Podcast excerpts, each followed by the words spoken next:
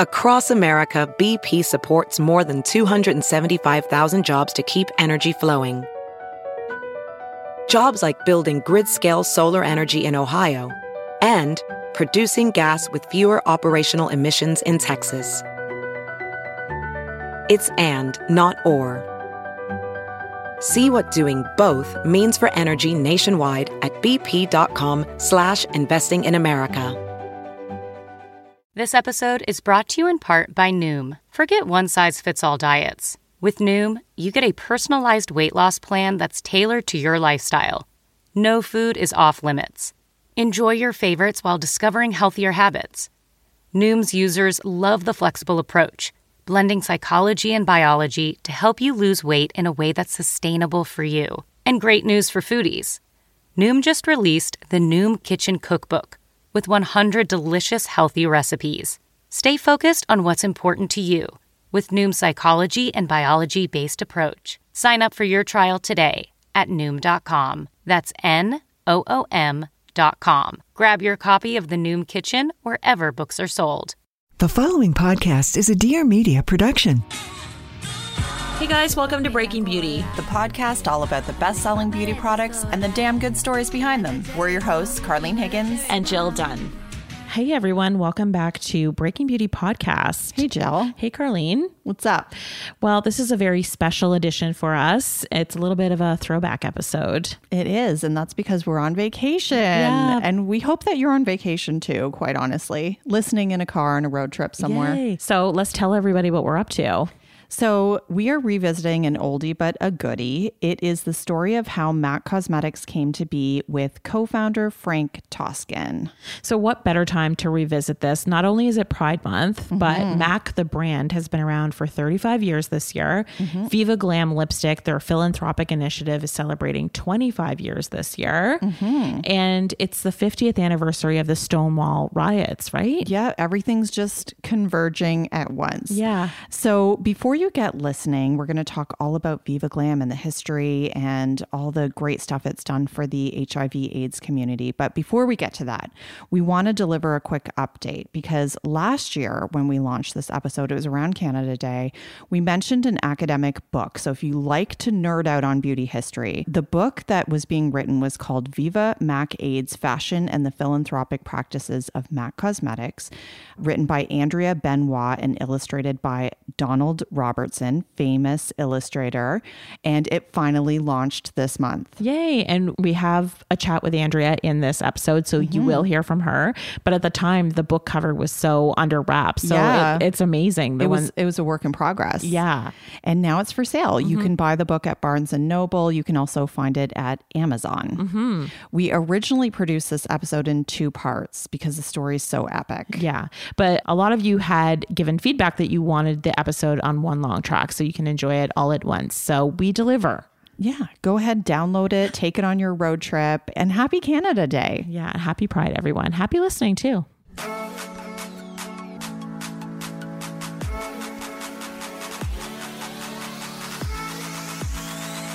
Hello, everybody. Welcome back to Breaking Beauty. This is Jill here. This is Carlene.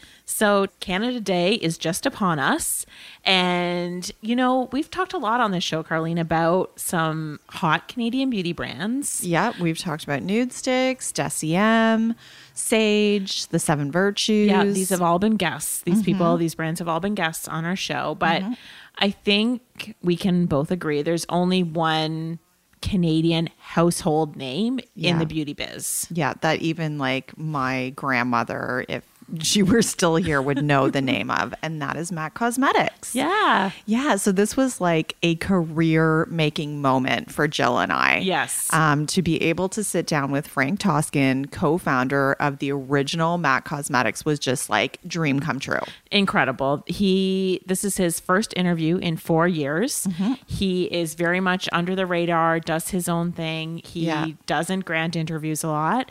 Reason being, he's not involved in MAC Cosmetics in the day-to-day any longer. He sold the business to Estee Lauder.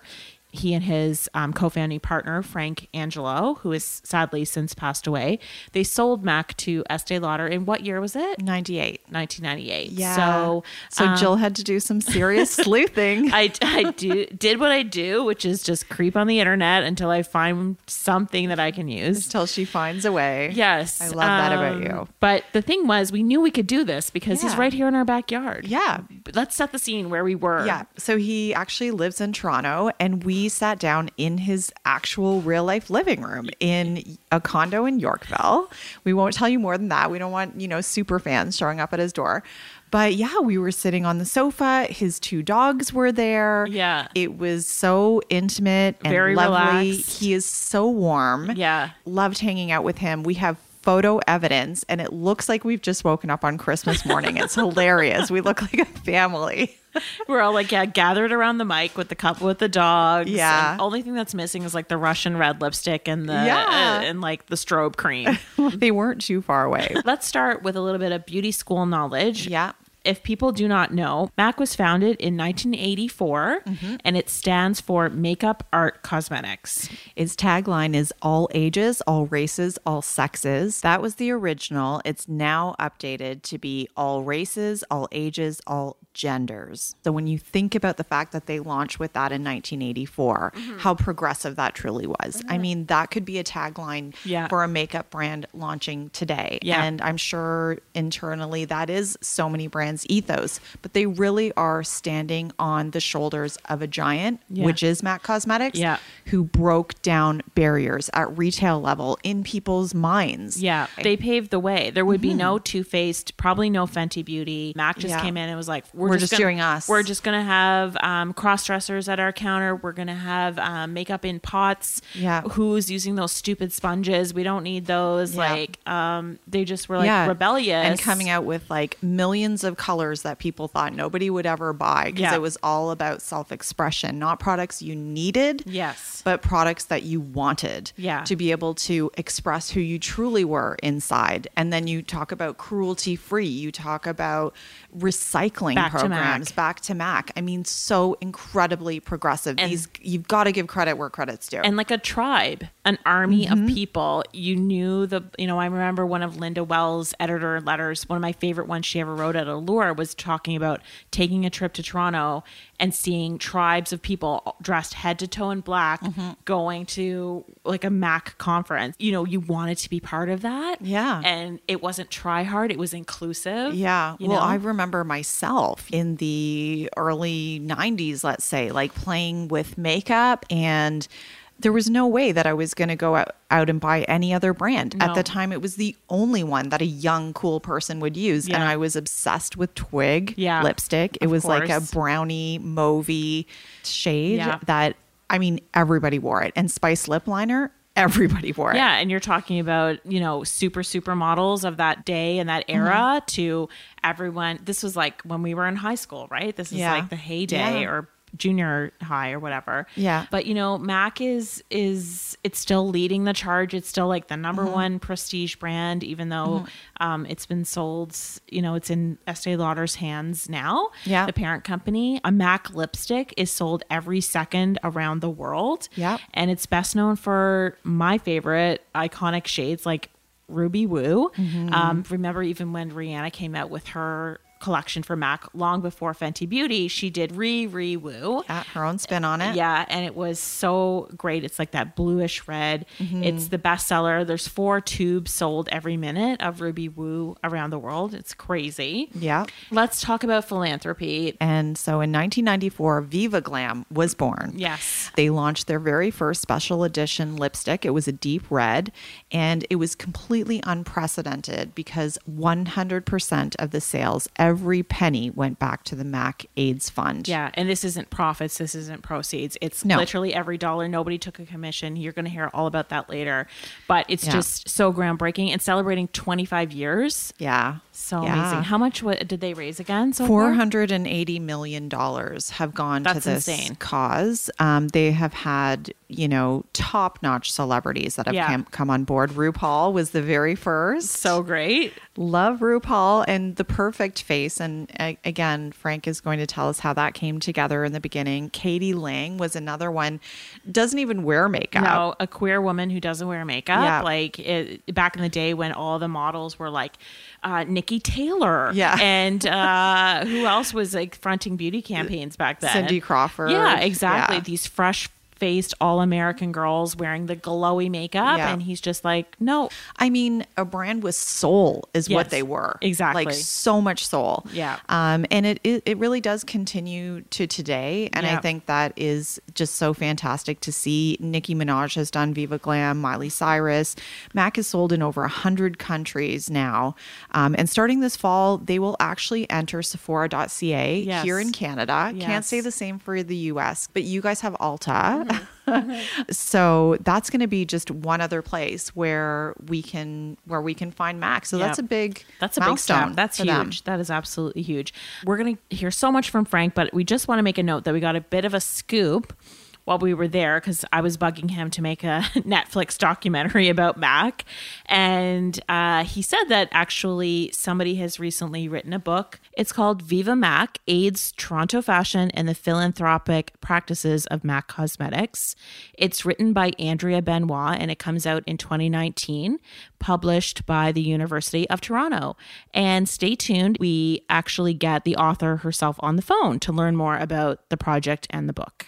Again, Mac's Canadian roots, they do remain strong. Many of the best sellers are still manufactured right here in Markham, Ontario, Mm-hmm. just outside of Toronto. Uh, the Mac lipstick, the Mac lip glass, Yeah. another like fan favorite. Did I ever tell you when I went to Markham? No. And I, and I was there. It was it honestly wasn't that long ago. I Lucky think it was like 2012. I was there. Okay. And I had the lab coat on and I was making my own lip gloss. And I remember this like defining moment where you put added the fragrance into your lip gloss color and it's just it just brought you right back because like that because it's that vanilla smell that's something Yeah. else that really made them stand out yeah.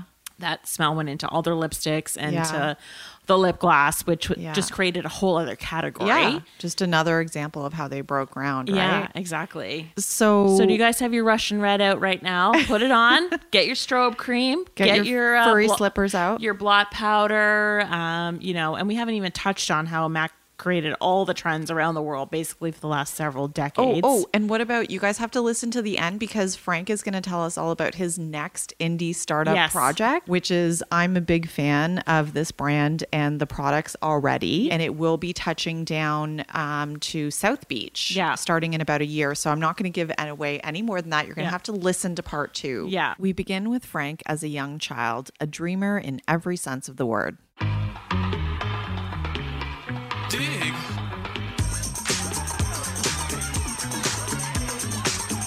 I'm Frank Toskan, and I'm the co founder of MAC Cosmetics. I was uh, born in a small town in um, what is now Slovenia, which used to be former uh, Italy, which used to be former Yugoslavia.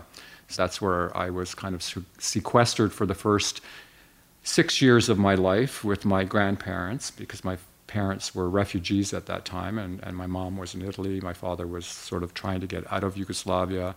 So I, I grew up with my grandparents. My uh, grandmother was a dressmaker.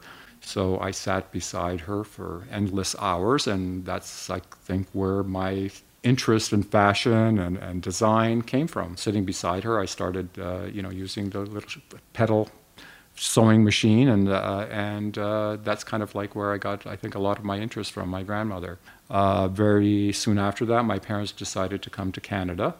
Um, so my grandparents took me with my little suitcase because that's all you were allowed to leave uh, with in a communist country at that time, and they took me to the border, reunited me with my parents on the other side, and uh, we spent a year in a refugee camp in near Trieste. And uh, my parents finally got an okay and approval to come to Canada. So we landed in Halifax in '58. It was like this probably old ship that we came on, and everybody was vomiting because the seas were rough. And we landed in Halifax, and uh, I think it was around the end of March, and it was gray and dark and cold. And we had just come from this sunny bright, beautiful place in northern Italy. And it was kind of depressing. And we were put on a train, shipped out west to Calgary. My parents were put to work on a sugar beets farm. And uh, their, their bubble was kind of burst at that time because they, they came here for the better life. so here they found themselves farming from morning to sunset, and uh, it wasn't what they expected. Uh, it was a hard hardship for them. At that time, they had to pay for their way over, so they had to work it off their their their fare over here. And uh, luckily, we came to. They decided to come to Toronto, and they decided to go back to Italy. Uh, but uh, we passed through Toronto, and they met some friends here, and we ended up staying here. So that's kind of like uh, how we got here. What does a five-year-old pack on a journey to a whole new world? Well, I took a little toy that I still have and it was a little push toy that you push with your finger from the bottom. And it was two people dancing around, and it was a little wooden toy, and I still have that. Uh, a little suit that was made by my grandmother uh, I didn't keep that, unfortunately, and I didn't keep the suitcase. I think the only thing I kept was the little toy. I'm glad that my parents did come here. I do feel displaced sometimes, though, because you know I still have my first language was uh, first of all it was uh, Slovenian, and then it was Italian, and that's where I went to school for the first year of my life. It was a little a little odd for a young child to, to you know to be thrown in, in into grade one and uh, try and understand how this system works. I, I, remember a particular incident where the teacher was calling me by my name, and it was she was calling me Franco, and uh, I would say, "No, no, no, mi chiamo Franco, not Franco." So I, I stopped responding to her, and I'm sure she hated me because I just would not answer to to Franco. It taught my parents and myself, you know, uh, how to fit in and how to adapt, and uh, you know, taught us a lot about hard work and uh, the struggles that uh, people have to go through. Um, you know, we weren't uh, privileged. My parents weren't privileged. They were they were also displaced, and you know, we bonded together as a family, a unit. And that was invaluable for, for, for us, for the support that, that I later counted on my parents for, because they were there for me and I was there for them.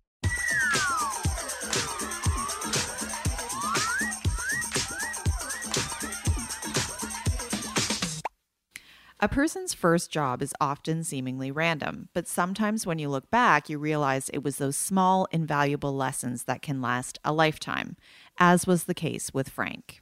Uh, my first job was uh, making Christmas trees. I worked for Noma Manufacturing. They made Christmas trees and Christmas uh, lights. and uh, that was my first job. I had to lie about my age because uh, I, I, had to be 16 to work in the factory. I, I was 14, and, but uh, in, in, those days, nobody really questioned you or asked you for your passport or any kind of, you know, um, certificate to, to prove that you were 16. So I, I ended up getting that job. and I loved it. For the time, it gave me the money that I needed and uh, gave me the opportunity to buy my first car as soon as I turned 16. So there was freedom in working. My car was a Corvair Monza. I know. what is that? It was a. It, it, it's an old car, a little sports car that with a rusted uh, floor, with a rusted floor. I remember I could see the, the street as I was driving, but I think it was probably about two hundred and fifty dollars. Anyway, it did the trick. It got me from uh, the suburbs to downtown Toronto.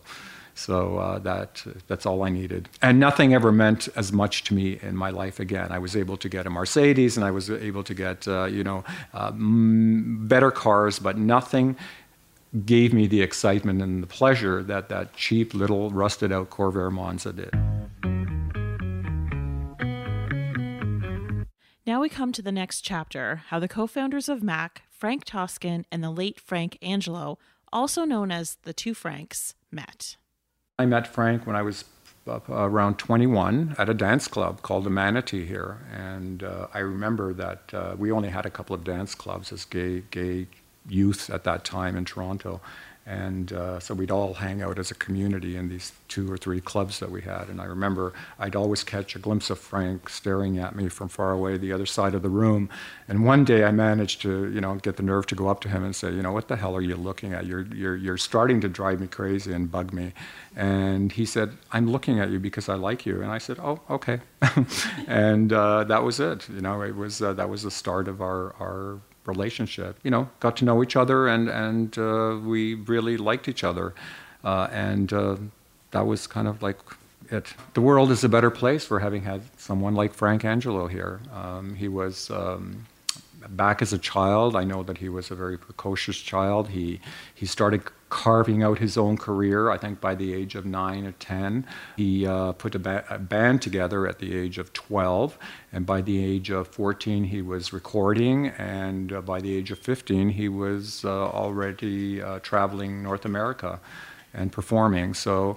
Um, he came to Toronto back in the 60s and uh, met Blair James, who was a talented hairdresser at that time and uh, they started a place called the Haircutting Place, and it was the first ever of its kind. They did unisex haircutting just at the time when the hippies with long hair were, were cutting their hair and they didn't want to go to formal salons.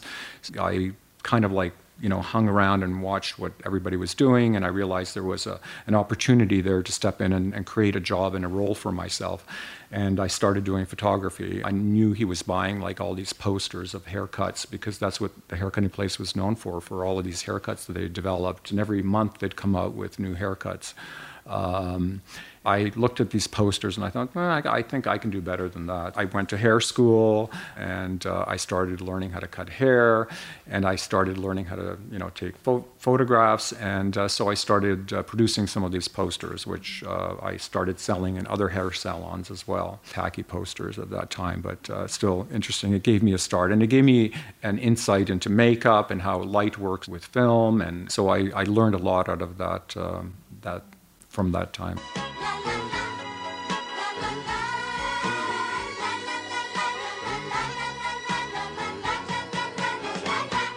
Beauty school dropout. My stint at school was very short because I went to Bruno's, and one day, uh, you know, we would bring in people came in off the street. It was, and we did their hair for free. So one day, this very um, this lady came in, and she she wasn't a, really a nice person. Anyway, I, I I was given her as as a client, and this is how we practice. And I put her in the shampoo chair, and I forgot to put the the uh, cape behind the chair, so I shampooed her hair, and, and, uh, and, without the cape being behind the chair, so all the water ran down onto the seat, and she was soaking wet when she got up, and she screamed at me, and she lost it in the store, and I, I kind of and the, and the teacher started, uh, you know uh, siding with her, and I it was an honest mistake. That didn't go well, and I walked out. So I never really got to finish hair school, but I got to know enough about it. So I I didn't get to create great hairstyles.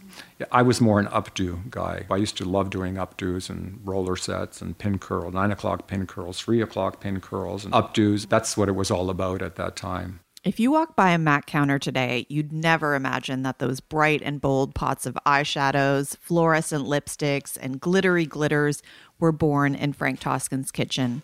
But that's exactly how the story goes.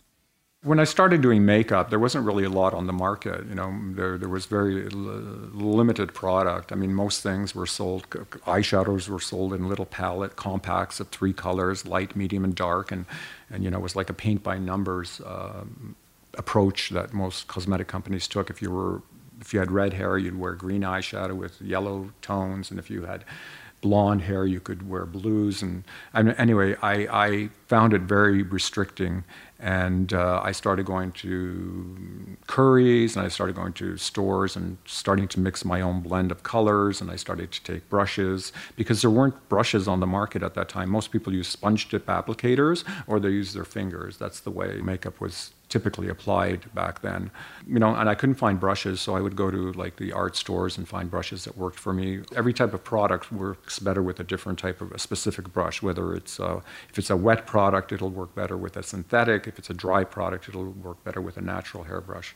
So um, you know, I developed my own brushes and uh, then sent them off and had them duplicated, and they were a hit. Nobody was doing it at the time, really. It was uh, like, I mean, I don't know, I mean, you're younger than me, but I know my mother only used her fingers and or this little little sponge tip applicator that came into compacts at the time. I think they've done away with most of those things now, because people have the industry has realized there's money to be made in brushes. And I think we also changed the face of makeup in, in terms of education. You know, when Mac, when when we launched Mac, we it was about teaching people how to use products correctly and with the right tools. And that had never been done before. Um, it was more cosmetic companies tend to sell product, and that was the end of it. We, we brought people in, taught people how to use makeup and the tools that were, were right for what they wanted to achieve, and then they were your customers for life because you just, you just helped them learn and be discriminating about the products that they bought. Mac 1.0 quickly outgrew the kitchen sink, and as the word was getting out in the makeup artist community, the demand started to grow to the point where they opened their very first standalone pro store. Our first pro store was on Parliament in Carlton. Not a great area, and people wonder why we opened there, but the building was cheap. And Frank and I lived on the top floor. We had our office on the second floor. Uh, we had a beauty salon called Mac Hair on the main floor, and downstairs I did my makeup. In, in, in kind of private. And uh, at that time, it was, uh, I just really m- made and developed products for professionals, um, very, you know, raw products, like things like pigments and things that makeup artists could use themselves and mix with mediums that they wanted to. And uh, that just grew. I mean, the demand just, just grew. It was by appointment only when I, when I was on my own there, and then all of a sudden we started packaging the products, and uh, it just it just evolved. How do homemade cosmetics go to the next level? We've said it before on Breaking Beauty podcast, and we'll say it again. It's always good to know a chemist my sister was dating a chemist at the time, and uh, I thought that uh, you know I brought him in and said, Vic, you know I've got a challenge here for you. Can we can we do you think we can work on some products together? Vic had never made makeup before, so you know we, we went to the library, got some books, and we learned how to mix some products uh, I knew what I wanted, and he gave me the opportunity to actually uh, see it to fruition. So then all of a sudden, I was able to create products that had never been made before, and um, you know, people really embraced uh, all this new creative opportunity that they had with makeup. I always loved makeup for the fact that it was uh, playful, and I always felt it wasn't necessary to wear makeup. It was something that people did and used as an accessory to have fun with, but never did I sell products because I, I ever told anyone that they needed a product to make them look better. Um, so we always took a very uh, different approach in the way we sold our products. There was Frank, and then there was Vic, and then there was uh, you know my sister, and then there was uh, Rod Almer at the Bay, who embraced who we were and allowed us to come into the department store. And you know, we didn't fit into to to the uh, cosmetic department, so uh, but he wanted to give us a chance. You know, we were young and hungry and eager, and uh, he thought we had something to offer, and he recognized that. And uh, so he said, you know what, I'll give you a space on the second floor, back in the corner and we'll see how, how you do there. And, uh, you know, I worked there. Uh, we had uh, another two males working in, in there, and, and that was un, unheard of in, in, in, those days to have guys working at the makeup department. We'd, uh, we'd get our curious clients in, we'd do their makeup, they'd go back to the office, and all of a sudden the next day, like there were 10 other women that came in saying, Wow, you know, you did this for my friend yesterday, can you do this for me? And that just grew. It just, it just grew and grew from that um, word of mouth there's a lot of pressure in the cosmetic department to perform like everyone else, and it's very competitive, and you sell. Uh, you know, generally because of commission and, and pressure from from from the, the different brands to to compete. So we didn't have that to worry about. We just worried about how to do what we did well. It's 1985, and Mac decides it needs to go to the heart of the action. So it opens its first standalone store for consumers in New York City.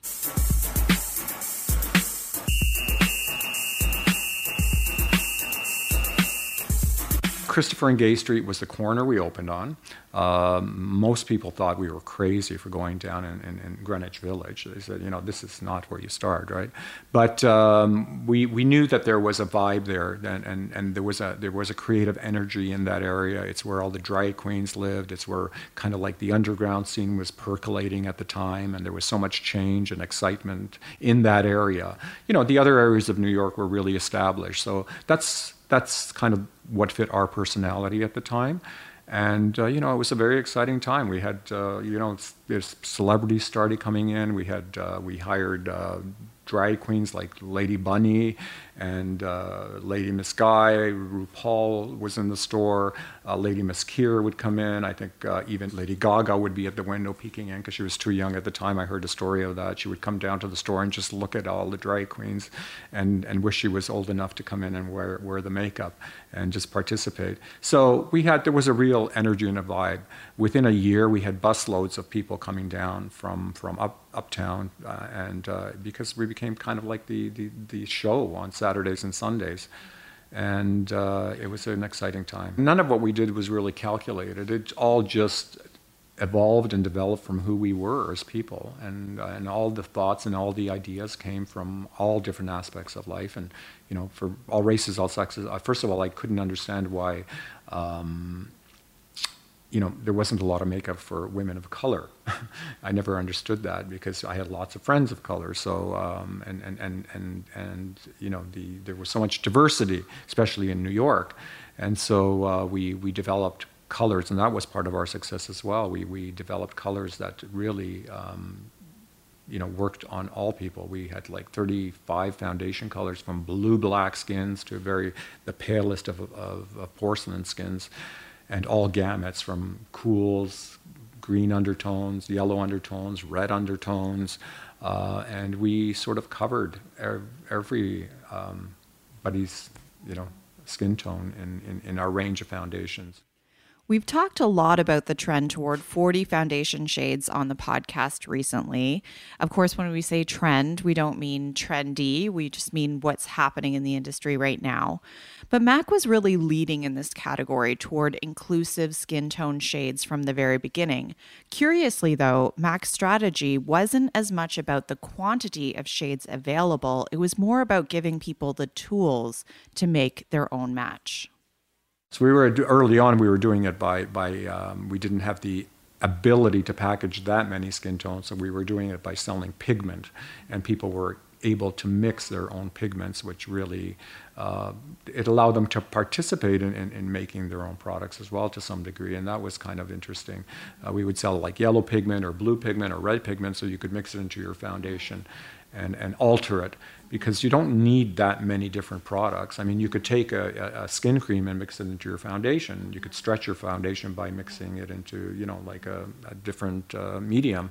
So uh, we, we always tried to limit the number of products we had by utilizing, um, you know, different mediums. Cover FX is a line that I started uh, with my uh, brother-in-law after um, we sold Mac and uh, it's in the market today, and it has incredible foundation shades, and also offers the same type of uh, philosophy. Like you can buy a shiny pigment and use it in your foundation. You can use it in your skin cream.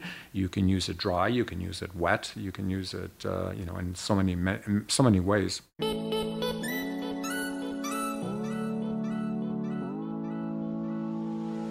Their hiring practices were certainly unconventional at the time, and that was all part of the magic. Well, you know, I hired like people and um, we never discriminated because artists are generally creative and you can't put them in a white lab coat and tell them what to say and what to wear and we gave them an incredible amount of freedom to be who they were and that uh, you know uh, empowered us because they became very loyal people who, who loved what they did because they were allowed to do what they love and um, that created an electricity and, and, and, an energy at the counter. And uh, you know, our staff was never boring. They were allowed to have piercings, and they were allowed to cross-dress. There was freedom there, and uh, that freedom just created this electricity at the counter and this show that just went on and on, and, and that always, you know, attracted a lot of attention from all kinds of people. But controversy struck when Mac started handing out free condoms at counters at the height of the AIDS epidemic. That was that was the conflict, you know. Like we were we were growing, and we needed to grow because our product was in the demand. But yet we were growing sometimes with people that didn't uh, necessarily believe uh, in everything that we we stood for. Luckily, we had developed a strength in, in, in money and money talk sometimes to retailers. We used that platform to say, hey, we're here, you don't like us, we're out. And, uh, you know, it didn't always go over well handing out condoms, particularly in, uh, you know, the 80s. But uh, hey, that's what was needed and that's what we did. And that's what I think set us apart from everyone else. And that was a, a, an incredible uh, opportunity to, to use what we had created to do good people still face discrimination today. Let's be real. But I think we can agree that we are in a better place today than we were 20 odd years ago. And a big part of that is thanks to people and brands who took a stand for equality in the workplace. We actually really got off on doing that kind of stuff because we were always the underdog and, and any opportunity to stand up uh, we, we, we celebrated. Uh, there was an incident in one of the department stores in San Francisco, and one of our employees was let go because he was a crossdresser and beautiful crossdresser. I mean, very few people n- actually knew, and he was a great salesperson, a great artist, and he was uh, a real asset to our company. And uh, he was let go because uh, he some customers found him offensive, I guess. And uh, I, luckily, he was uh, the friend of Linda Ronstadt at that time, uh, who was a singer. I don't know if you remember, but uh, she, she, she took a great offense to it, and good for her. They, they picketed the store the next day, and uh, they were forced to hire back that employee, and they rewrote their policy on uh, what was acceptable and not acceptable in their store. So, you know, that was a, a that was a, a situation that really changed attitudes in the department store.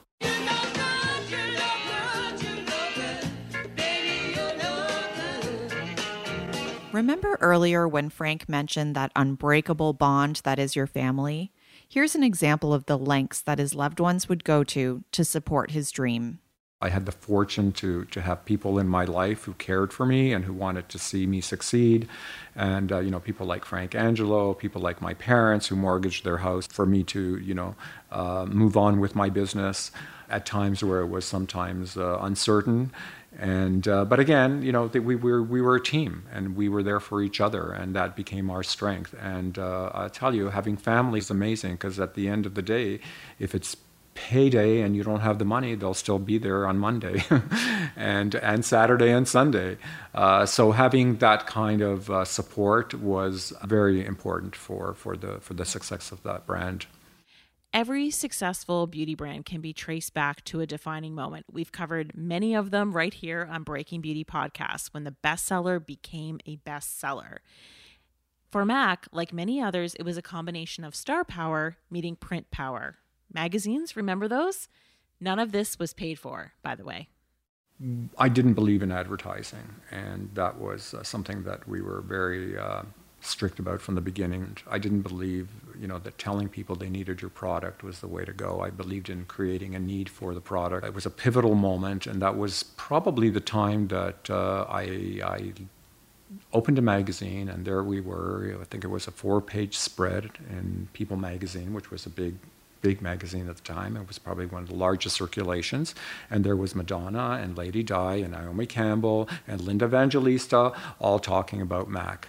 The next day, uh, I guess after reading that article, we had calls from every major department store and retailer uh, in North America and Europe wanting to carry our product. They were all talking about Mac and how wonderful uh, you know it was to have discovered this product that worked for them and uh, to discover this company that stood for so much more than just makeup. Uh, you know, we had uh, many initiatives at that time. We had Back to Mac, we had uh, Cruelty Free Beauty, and uh, you know we had Viva Glam. We had many initiatives that people embraced. So people didn't come to us just to buy a lipstick. They came to us even if they wouldn't weren't wearing lipstick.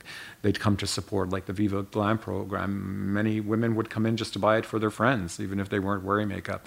Um, so there were so many reasons people liked associating themselves with us because they felt that they were helping um, others as well. Let's talk about one of the most iconic MAC lipsticks of all time, Russian Red. The first shade I ever created was called 100% Red. And then um, one day uh, I got a call from Madonna's makeup artist, Debi Mazar, and she said, I'm, I'm working on Madonna's tour. And she said, We need to create some products. And uh, she said, I'd like a really strong lipstick like this uh, lipstick that was 100% red, but I want it to be really, really matte. So I created this lipstick called Russian Red. And uh, I think she wore it on her album cover, and it became sort of like the signature color on her Blonde Ambition tour. And it was like this really, if you remember Madonna back in the 80s, it was, it was all about her red lips. And uh, she certainly put us on the map with that color. So many trends come from marketing teams these days. It's almost hard to remember the days when trends and color inspiration actually came from the creativity and energy of an artist. My inspiration was the runway and my friends. You know, I had friends that were in the industry, I had friends that were, that were models, I had friends that were designers, I had friends that were artists. And uh, I was fortunate enough that uh, you know I had an inside uh, kind of look at to what was going on, and and fashion, you know, what we wear on our bodies kind of dictates what will what, what makeup trends will kind of be uh, a, a complement that. And so I knew beforehand what was going to be coming out the year after. And, uh, you know, so I had kind of a head start. I wasn't in a boardroom deciding, you know, what are we, what campaign are we going to like put out there to, to sell this product that we've just created. We don't know if it's going to sell. We don't know if it's even going to take off. I knew that we were creating our own demand. Um, so I was very fortunate that I had that, uh, you know, that I was at the bottom up next, the incredible inspiration behind MAC's legendary Viva Glam lipstick. The proudest accomplishments, I think, and I'm proud for the company to have you know continued that that initiative. Um, back in the uh, 80s, it was a very sad and dark time, and um, my very close friend was dying of AIDS. I was called into the hospital. Um, they told me to put on a, a, robe and a mask and gloves, and uh, you know I, I went in and I was told to keep my distance. And I realized, uh, you know, how horrible that must have been for him to be looking at these people, uh, looking at him like a leper. And uh, that ignited something in me, you know, an anger that I took with me. And uh, I, I, it came to visit me later on.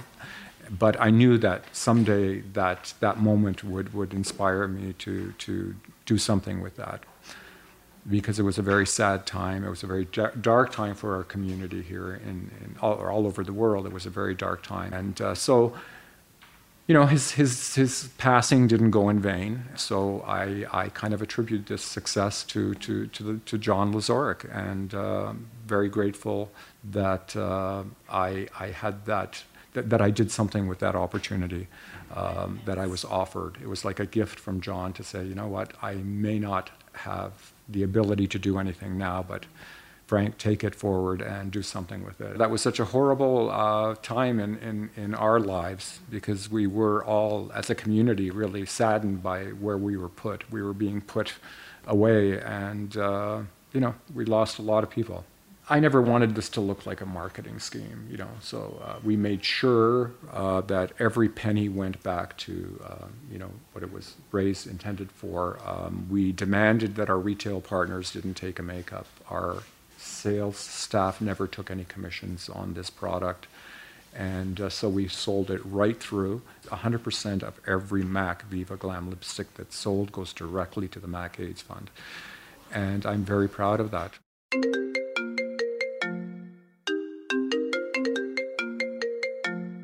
Hello. Hi, it's Jill. And this Hi, is Carlene. How are you? Good. How are you? Good, thank you. Maybe we can just start with your name and your profession.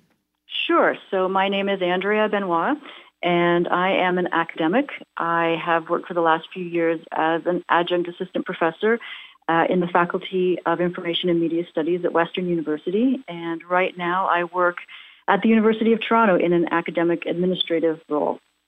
Great. The book is coming out uh, hopefully next spring, but it will be 2019. And it's called Viva Mac AIDS, Toronto Fashion, and the Philanthropic Practices of MAC Cosmetics. And so, with a thesis, you know, typically you have an idea and you prove it, and then you come to a conclusion. Mm-hmm. What conclusion did you come to in terms of the significance of MAC Viva Glam and the whole campaign? It sounds kind of uh, I don't want to say a cop out, but it sounds it sounds like to me it was something that could not be reproduced. It was a particular set of people and a particular convergence of events. You had uh, the revitalization of the Toronto fashion industry and the cultural industries in general in the 80s. Uh, you had that happening.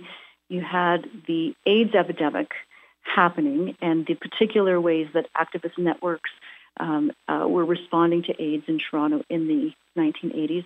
And then you had the emerging pattern of the commodification of social causes starting in the late 80s and working into the 90s uh, that everything kind of converged and it was the right people in the right place at the right time with the right energy. And I determined that, you know, perhaps one of the reasons nobody has written much about this is that it can't be used as a as a model for how to do good branding or how to make a really great ad. You know, it was something that arose so organically and authentically with the right set of set of circumstances at that moment um, that it stands alone. There's really nothing else that um, could compare to the way that the Franks developed their business and made their contribution to AIDS and AIDS fundraising and AIDS advocacy at that particular moment in time. Who could possibly embody such an important initiative and keep that playful, positive Mac spirit alive? Sashay, Shantay, Sashay, Shantay. Turn to the left. Now turn to the right. You see these jewels? They are paid for. Are you ready for this? A sachet? Shantay. All right. I thought so. I have one thing to say. You better work, bitch.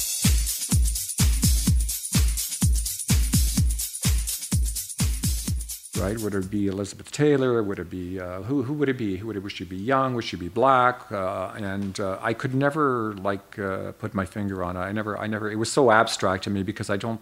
I never thought one person could could uh, represent all of what Mac was. And uh, one year I was in Wigstock in New York, and uh, my friend Donald Robertson, who had moved to uh, New York, um, I don't know if you're a very successful artist, his wife Kim worked for us, and so he took me to Wigstock, and, and, and RuPaul was performing.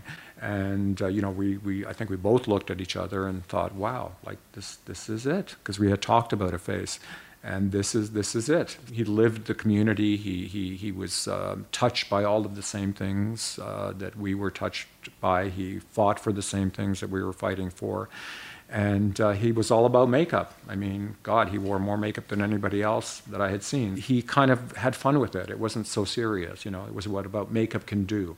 Uh, not not that it was corrective. It was it was also like here it is. Here's your paint. Paint up your face to which, however you you you know whatever way pleases you, and have fun with it. I'd love to have gotten a Vogue cover with him. Uh, we tried to pitch for that, but I think it was too early on. Maybe today. it wasn't about money. It was about uh, him, you know, jumping on this bandwagon that we were on and, and making a difference and becoming part of this, this, this team of mavericks that was going to change not only the cosmetic industry, but change how people saw the, the community, you know, um, what AIDS was doing to us. And uh, yeah, we were all, we were on the same page.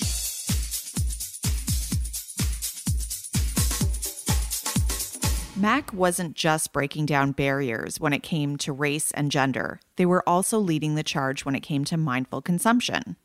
One of the things that I resented was overpackaging, and the cosmetic industry was very guilty of overpackaging, especially in the 80s.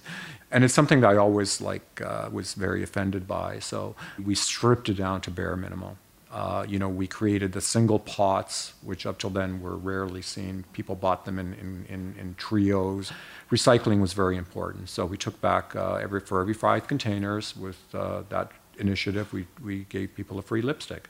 So they, uh, you know, they didn't change the garbage of the world, but they certainly got to thinking about it. And I think, you know, that's what it was all about: getting people thinking, getting them involved, um, getting them going, igniting some some thought around, uh, you know, the crises that are about to take over this world. In 1994, the two Franks sold a 51% stake in Mac to Estee Lauder. In 1997, Frank Angelo passed away of a cardiac arrest following a surgery. One year after that, Frank Toskan sold the remainder of the company to Estee Lauder We were adamant about keeping creative control. Um, you know, Estee Lauder was a great company. Uh, we ran into a situation where we could not keep up with our demand. Uh, and we had a very large black market situation in Asia. Uh, I was sent over there to look at a Mac store, and I went there, and there was a Mac store with Mac employees and Mac product, but it was not Mac at all. and uh, we went to, you know, we went to the government there, and we we, we went through some conflict, and we uh, asked.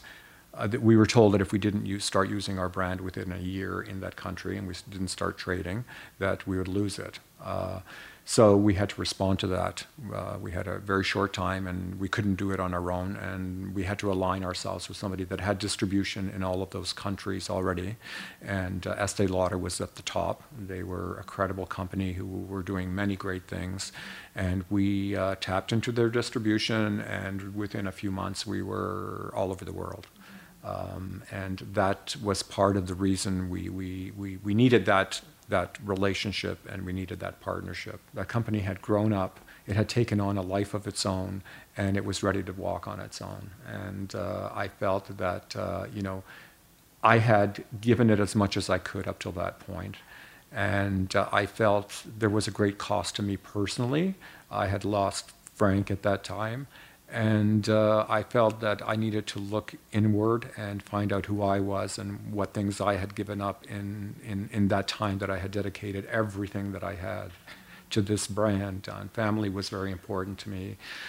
I adopted four children, and uh, you know, to, to get that sense of, of family again. And uh, as a gay couple, that was very controversial back then, but uh, we managed to to fight through it, and we got four beautiful children. And uh, so I, I, I, I, had to I had to do that. So.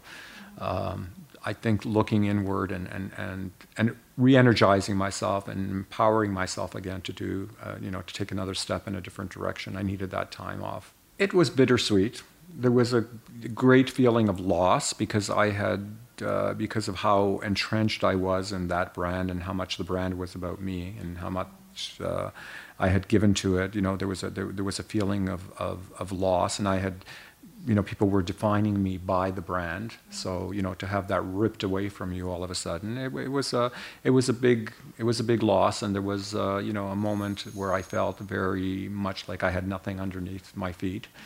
But um, you know, I, I tried tried to stay focused on, on, on the beautiful children that I now had and uh, the opportunities that they offered me.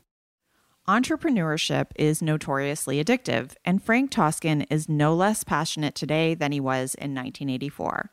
Perhaps not coincidentally, like Lev Glazman of Fresh and Bobbi Brown of Bobbi Brown Cosmetics, his new endeavor focuses on beauty from the inside out. It's called Impact Kitchen, and it's fine, fresh, fast food that follows a paleo diet. So, no gluten, minimal processing. I happen to go to the location in Toronto's East End near my workshare space, and I can attest to how delicious the salads and baked goods are. There are two other locations in Toronto, and a new location is opening in South Beach next year. I also started a new business, uh, which is, um, um, you know, totally unrelated, but related in some way because as, as I grew older, I realized how important health was, and and most of who we are is obviously who you know is, is about what we eat. So um, that's always been food has always been a passion of mine, and I thought I would take a stab at creating this brand impact. I met uh, someone who became my trainer years ago, and we kind of collaborated on, on some ideas, and we developed an incredible menu. Uh, so we started this restaurant that's basically uh, sort of follows a paleo diet. We're uh, gluten free, sugar free, all of the things that tend to create havoc with our bodies. And uh, I, I, I, found that uh, you know eating well made me feel better. It gave me much more clarity and uh, you know beauty i did beauty from the outside. Now i kind of doing, doing trying to do it from the inside. I, I love everything. The harvest bowl is great and it's organic and it's clean and well we've only started. We've only started. Yeah it's it's it's a whole new life. Um, you know hey i've got some some some time left. I better make good use of it. I'd love to you know do more education around um, you know healthy eating because uh, you know obesity has like uh, is the next crisis and uh, teaching young children how to uh, eat properly going into schools and delivering great lunches would be uh, something is something that I want to work towards Frank and his current partner have four adopted children twin boys aged 21, a daughter of the same age, and a younger son who's 20. We asked Frank if any of his children aspire to the business of beauty themselves. My boys are have no interest in the beauty industry at all. They're they're uh, not interested at all. My daughter started with uh, she took a great interest. She loves makeup. Um, she worked for Mac for, for a short time. She worked in the store and she worked in, in the office. She wears her makeup beautifully, but uh, she's taken a little bit of a turn. And I think uh, having gotten into this other business, Impact, and eating well, she's uh, looking at more um, how she can look after herself from a, from a wellness point of view. Iconic beauty brands aren't built on the blood, sweat, and tears of one person alone. But don't take it from us. Wise words from the legend himself build a team around you that you can count on because it's very difficult to make it on your own. You're going to have to count on somebody at some point in time, and I think the people that you surround yourself with are going to be your power. Thanks for tuning in. Visit breakingbeautypodcast.com for details on all the damn good products we talked about in today's episode. And be sure to sign up for our newsletter. That way, you'll get every episode delivered right to your inbox. You won't miss a single thing. Or subscribe to us on Apple Podcasts, Spotify, Stitcher, Google Play, wherever you get your podcast fix. And please show us some love by rating us or reviewing us in iTunes. See you next time.